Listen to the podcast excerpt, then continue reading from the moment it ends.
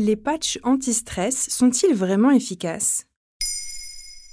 Merci d'avoir posé la question.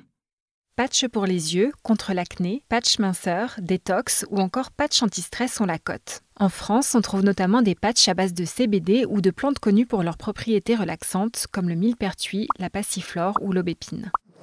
Au mois d'août deux mille vingt-trois, la duchesse Meghan Markle arborait un patch anti-stress au poignet qui a fait beaucoup parler de lui. Commercialisé par la start-up américaine NuCalm, un pack de vingt patchs est vendu à quatre-vingts dollars, soit soixante-quinze euros environ. La marque ne révèle pas la composition exacte de ces stickers, elle indique seulement qu'ils libèrent une substance à travers la peau.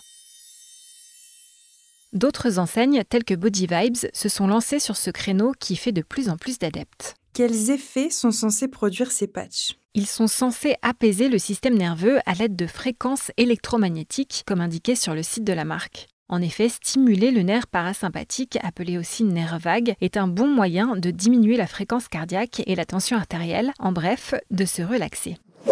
Sauf que rien ne semble prouver l'efficacité de ce produit. Sur le site AlloDocteur, le médecin Guillaume Fond, psychiatre et chercheur à l'A P H M, indique « Il faut se méfier des grandes affirmations d'une entreprise privée avançant un produit miracle. Les études citées ne sont pas indexées dans la classification des revues scientifiques, ce qui est un très mauvais signe. » Sur Doctissimo, c'est au tour du professeur Grégory Nino, chercheur à l'université de Montpellier, d'alerter.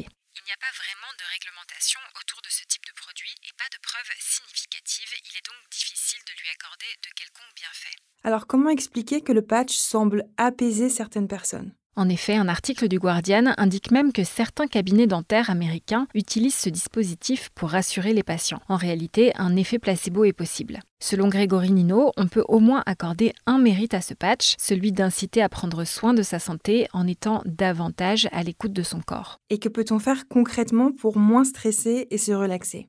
Des exercices de respiration profonde ou la méditation ont aujourd'hui prouvé leurs bienfaits contre l'anxiété. Dans son livre « cent médecines douces validées par la science » aux éditions Belin, le professeur Nino évoque également les effets positifs de l'huile essentielle de lavande. Quelques gouttes versées le soir dans un diffuseur une demi-heure avant le coucher ou déposées à l'arrière de ton oreiller favorisent la sécrétion d'endorphines et donc l'apaisement. Utilisée sur plusieurs mois, l'huile essentielle de lavande se révèle très efficace pour améliorer les problèmes liés au sommeil notamment.